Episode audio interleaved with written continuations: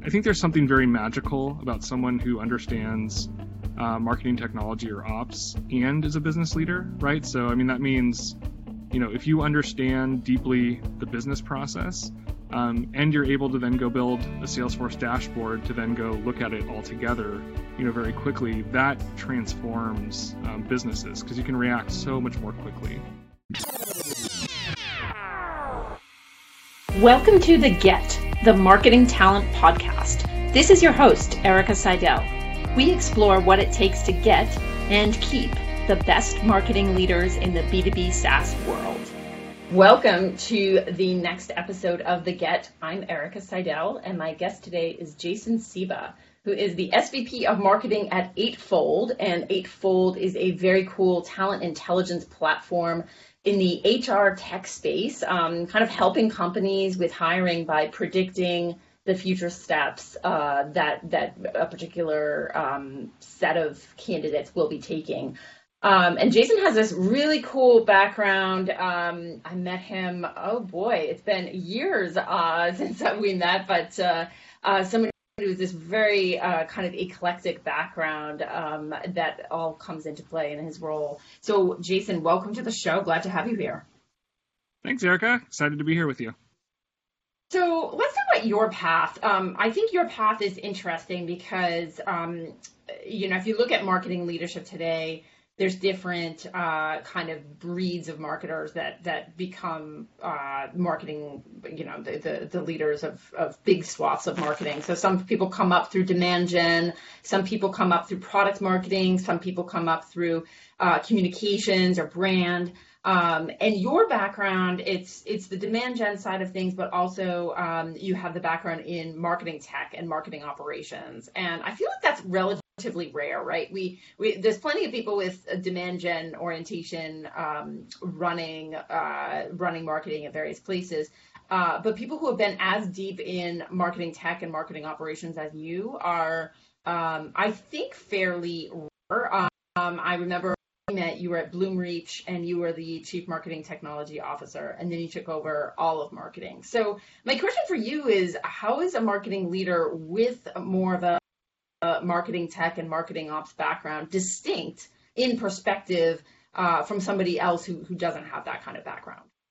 Yeah, I, I mean, I think I was pretty fortunate to have kind of a unique, um, unique way of coming up. You know, I, you know, started a couple of radio stations in high school and college, and then was the first marketer um, at a number of smaller companies. And so, you know, I got the chance to actually get exposed to a lot of different areas of marketing, whether it was product marketing or you know, brand or, you know, I mean, across the board. And so um, the way that I looked at it was just building these startups from the ground up. And so once I found kind of the market, you know, the marketing tech, marketing ops side of the world, um, I felt like it was just a way for me to scale up what I was doing as a marketer. And so, um, you know, I found Marketo pretty early on, you know, Salesforce, and I felt like kind of scaling the business um, could happen much more easily that way.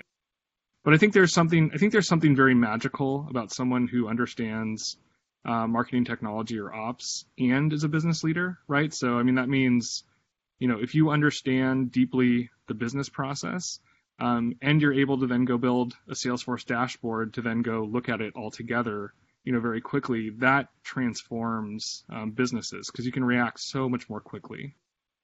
I think a lot about the three A's of marketing, right? There's aptitude, attitude, and then altitude. And what I see in a lot of marketing ops folks is um, they're great at aptitude and attitude. Uh, the altitude, like being able to kind of see the forest for the for the trees and, and being able to kind of get out of the weeds, that is where marketing ops people can struggle. Um, yeah. So I like what you're saying about being business first as opposed to operations first. I, th- I, think you're totally right. Now, in your case, you could kind of, you know, work in small companies and and um, uh, I don't mean this in a negative way, but po- poke your nose in other areas of the business. You know, get exposure um, beyond your um, beyond your silo. So, are, are there any other pieces of advice that you would give to marketing tech people? Um, who want to become that um, that CMO down the line. Like, like if they don't necessarily have those opportunities within their companies um, that are so obvious to them to get that broader view, you know, or or or maybe you think you know they should just you know find those opportunities and they're there in every business. And any thoughts there? Yeah, I think there's I think there's still always an uh, ability to understand the business better. Um, you know, I think a lot of people end up doing operations work in a silo and they don't understand how it connects through the entire business. Um, whether it's you know how you know how what you're doing is tying to revenue or how it's tying to conversion rate or how you know how this specific team works and how you're making their job that much easier so that you can sell much more easily um, those things those things are always there and um, you know it's it's just a question of like do you want to dig in and do the work to understand what's going on in the business. Like most businesses are fairly transparent i would say especially there are people in the business who are who will be willing to be transparent with you. And so if you can find those business mentors right and those people who you can um, work alongside i mean those are the people who you can also make super super successful right? There's been people in my career um, that I partnered with where um, I've worked, you know, very hard to propel their career forward, right? And mm-hmm. you know, those those were business leaders that you know are extremely driven, and having someone who's on the ops side who can um, who can help you answer the questions about the business quickly and in a really agile way really will um, really do open up doors. And when there's, you know, when push comes to shove, you know, data wins arguments, right? And so, mm-hmm. um, if there, if you can understand the data deeply, and um, and make a case for the things that are right, um, I think that makes a big difference. Um, something to say there too is obviously, I mean, you can tell, you know, many stories with the same data, but um, you know, I think setting yourself up as an arbiter um, for mm-hmm. companies and not being um, too driven just for your own team's success versus uh, the company's success. And that that's a that's a really great place to be. What is a question that you would want to be asked to demonstrate that you are a really strong marketing leader? I think I think I mean to me it would be um, how do you get to know customers and what they need um, I think that's mm-hmm. probably the deepest piece of what a marketer can do, and that's the the empathy that you have for customers um, and their challenges. Um, I think is I think it's mm-hmm. the it, it is the number one thing as a marketer, and so whether that's um, you know getting to know customers individually, whether that's um, deeply understanding the product and the product market fit, um, if it's trying to understand what um, the messages, you know, how messages resonate across the, you know, within the market. And I think all of those types of of pieces flow into this question of how are you empathetic to the challenges of the people who you're serving. So let's talk about your path to Eightfold. Um, I thought it was interesting that it started because you had a challenge um, that might resonate with many marketers, right? You had you had a, a previous company, and you had to quickly scale up uh, an SDR team and you used eightfold and and so it's like you know you you like that so much and you ended up getting to know the company um, and you joined. But can you tell us about that story that whole arc of finding the company and, and scaling up the sdr team and and um, and then going into joining the company full time yeah absolutely. So i actually worked with the the ceo and founder um, of eightfold was actually the cto of the prior company i was with called bloomreach and um, as he left Bloomreach, you know, he worked on a number of startup ideas, and this, and then Eightfold emerged. Um, it was actually called Volkscience at that point, and then it had, you know, changed names um, early on to Eightfold. Um, and so I was familiar with the company, and then as we were growing, um, our sales development team at the next company, uh, we had, you know, we had almost 50 SDRs um, and managers, and so it was a big team. And growing an SDR team in the San Francisco Bay Area is a challenge, and so um, you know, I was looking for ways, you know, we were spending a lot of money on external recruiters, and I was looking for ways for us to scale up and get the best talent. And so um, I actually went to them and I had heard of, you know, had spent time with them on the product um, and was even advi- actually an advisor to the company. Um, and so had sent, you know, some folks to go um, to go work there in the South Bay. And um, I needed a way to scale up, you know, fairly quickly. And so Eightfold actually provided a platform for us to identify, you know, people who we may have already talked to or people who might be in the market um, who would be a good fit for our roles. And so um, we actually had we had six SDR managers, and so all of them, you know, got on the system, and we essentially created almost like a shadow recruiting organization where we were doing, you know, recruiting events and, you know, really pounding the pavement, sourcing to get the best talent. And so, um, in a highly competitive, you know, talent environment, that's what we had to do to grow. And so, um, we not only saved a bunch of money, but we were able to get really good people. Um, and it's been amazing to see, you know, where those folks have gone you know, not only within that company, but then uh, the next in other companies as well. Um, and so, yeah, and so then, so definitely knew the product and understood the value of the product. And, um, you know, uh, Ashu, who is the, uh, the CEO of Eightfold, um, he was persistent, right? And he kept calling and, you know, he, I would say he hit on the right day, right? And so this is, this is always the very interesting piece of recruiting is, you know, it's very, I, I really do believe that it's very relational. Um, and sometimes it's very emotional, right? And so he called on the right day, and um, then we were able to have a conversation, and it happened like pretty quickly. It seems like um, a lot of the disruption and the evolution that happened, that has been happening in marketing and martech over the last, you know, 10 years or so, is now starting to happen in HR and HR tech, right? We are starting to get much more quantitative, much more data driven with HR. You know, the, there are kind of new imports into HR, like new new kind of transfer people into HR that that are uh, kind of beefing up the analytical skills of that area. Um, so can you can you talk more about that and um, and you know w- w- what applies if if you're a Martech person you know going into HR tech and, and what that evolution is like?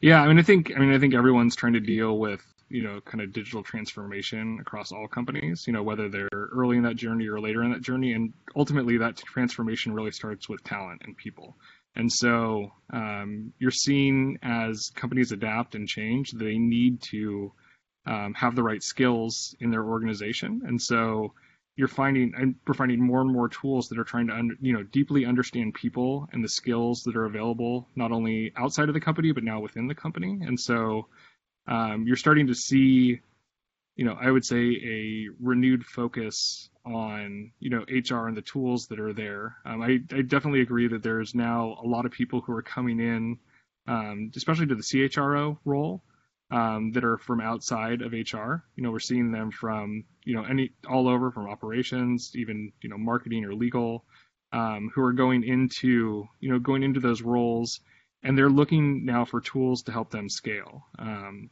and I, I, would say that those tools that ha- you know the things that happened in marketing, um, you know the Marketos of the world, and even the predictive analytics vendors, um, they provided um, a real, I would say, like a, a pretty robust funnel for talent to move in through organizations. And you know those tools just aren't there yet at that at this point um, in HR and you know and Eightfold is you know we're actually building you know we've built some of those tools already um, and kind of that deep understanding of people at an algorithmic level um, so we can understand people at scale and their skills um, is something that's very unique and there just there just wasn't the deep HR technology it's very I would say there's kind of these different um, different ages of um, or eras of software. Um, and you saw, you know, marketing kind of go through kind of through kind of workflow into really intelligent AI enabled tools. And I think you're seeing that now in HR as well, where you have very, you know, kind of legacy vendors that are focused on, you know, workflow. And then you have some new companies popping up that are, that are that the entire platform is infused with intelligence and you know the data focus and those companies are uh, they map more to the business process and to business impact recruiting it requires this kind of combination of creativity and aggressiveness and timing and luck and relationships and speed and all of this and so um, as you have built teams, uh, you know, aside from using Eightfold, you know, uh, which which sounds like a great you know tool, um, but um, what have you learned about how to get the best folks before other people do? I think finding people, um, you know, Eightfold Eightfold provides a unique tool to help you do that. Um, but I think there's also just how you how you pursue people and you share the vision um, of your company in a in a real way. And it has, like I said, has to be authentic, right? I mean, if you're people who try to fake this stuff, it comes it comes across. Um, but if you're passionate about what you're working on, and that also means picking the right companies, right? So you have to pick the right company to be working for, um, so that you can be passionate about the product and be passionate about the people there. Um, so then you can you know then you can share that authentic passion with people, um, and I think that resonates, and I I think that um, even like a good example is that you may not be first, right? A, a recent person who I hired um, you know, that person had three other competitive offers, um, and instead of instead of you know me doing references for him, um, I actually had him do a reference for me, right? So I sent him to you know one of the directors that worked for me um, in the past and had him talk to her, and like those types of conversations, um, those really do change people's behaviors. And if you have people who um, who've worked with you and you've helped grow, um, you know, they're very, you know, they're very apt to have those types of conversations for you. I think that's a key point, right? The the the overall theme here is like social proof, right? As you go through your career, it's amazing. Like you meet people one year and then 10 years later, that person could be in your life again, or maybe they've been in your life for that whole 10 years. Um, and your point about, you know, let's call it like reverse references, I think that's great because you're not saying to the candidate, oh, you know, take my word for it. I'm a great leader of people and your your career is going to develop here. You just say, hey, talk to this other person about what it's like to work on my team. And then you're trusting that other person to um, give an authentic view of what it was like. And maybe, you know, maybe you have these situations where you lose a candidate because what they hear is not, you know, maybe it's great, but it's not quite what they have in mind. But, you know, to your point, it's probably better to have that than to, um, uh, because that, that shows kind of caring about somebody's career over the longer term. One thing that I see Silicon Valley companies do more than others is have this kind of um, dream hire list, right? And call it a talent pipeline or or what have you. But people that you know, if if those people come up on the market, take them because uh, they're really good and invent a job for them. Um, and even if they're not available, just you know, stay in touch with them in a proactive way. I've seen some companies, you know, like um, find out, like have their top 100 people that they would love to work with, find out their birthday, send them a birthday card or you know, birthday donuts or whatnot. Even in our product, we talk about kind of the talent network, and that's everyone who's you know applied to you or you've worked with in the past who you care about as a company. But I would say you know, each one of us who's, I would say, like executive leaders in the Valley, like they have those people that they've worked with before that they will do just about anything to get um, back with, right? And um, and who can help, you know, propel these businesses forward together. Um, there's definitely, you know, the the 10x engineer concept is uh, is pretty mm-hmm. played out by now, I would say. Um, but I do definitely believe that that that type of person exists on the business side as well we might be pivoting into an economy that is very different, where there's a lot of candidate abundance, right? Um, and where there might be less hiring and uh, more candidates on the market. So, can you contrast what you have been doing with what you might be doing going forward um, in this situation of, of relative candidate abundance and, and how that changes as a marketing leader? The companies that are going to be growing through this time are still going to be hiring, you know, significantly, I would say.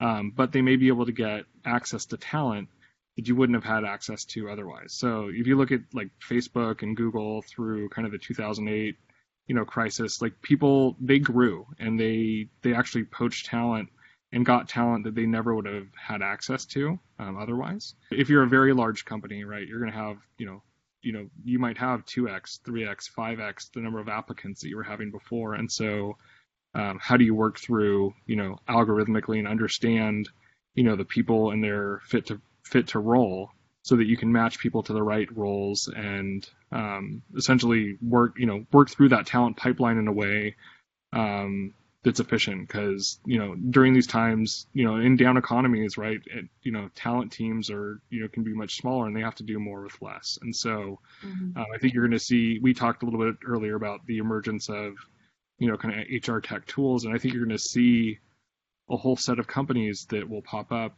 um, and ones that are already established that will try to address this challenge. As companies get more comfortable with work from home arrangements because they kind of have to now, um, yeah. it it uh, removes the barriers, the geographic barriers to hiring people. You know, so as you say, you can you can hold out for the right one, and you can hold out for the right one wherever that person is if you've gotten used to the work from home dynamic.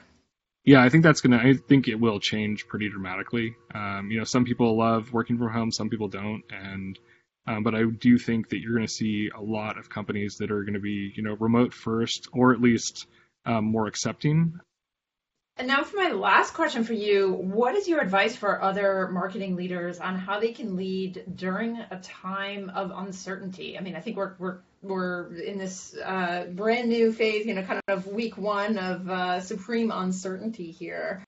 Any any thoughts? Yeah, I mean, I, I mean, I think caring for people is, you know, never goes out of style, right? So caring for, you know, your employees, caring for your customers, um, I think those are two big pieces. I think adapting quickly. Um, you know, the the message that you had a week ago is not the message that's going to resonate now, and so um, being able to you know get your teams to move quickly and align around you know it may not be a completely new vision, but the vision may be changed, and to get not only um, your teams but your company to align around those visions is is pretty important. Um, I think also just like being I would say being emotionally aware and emotionally intelligent um, as you go through. And if anyone says they're emotionally intelligent, they're probably not. So definitely not saying that. Um, but uh, you know, trying to trying to um, be thoughtful about the message that you have and how it resonates in culture, I think is going to matter, you know, more than ever. Um, you know, there's going to be a lot of sensitivity over the next, you know, we don't know how long. Um, and you know, traditional sales tactics are not going to work during those times. And so it's how do you how do you care about I think your customers first, and then as you as you move out into prospects, it's how do you partner with people, you know, to solve the problems that they have, um, and really consult with them and innovate. And that's that will be what will cut through the noise. Um, I think I would say over this next, you know, six months to a year. Great, fabulous. Well, Jason, this has been great to have you on the show. So thank you so much for sharing your insights. Thanks, Erica. It's great to great to catch up and uh, good talking with you. Thanks for joining us today for The Get. Join us next time with another guest. Till then, follow us on SoundCloud, iTunes, or Spotify so you don't miss a thing.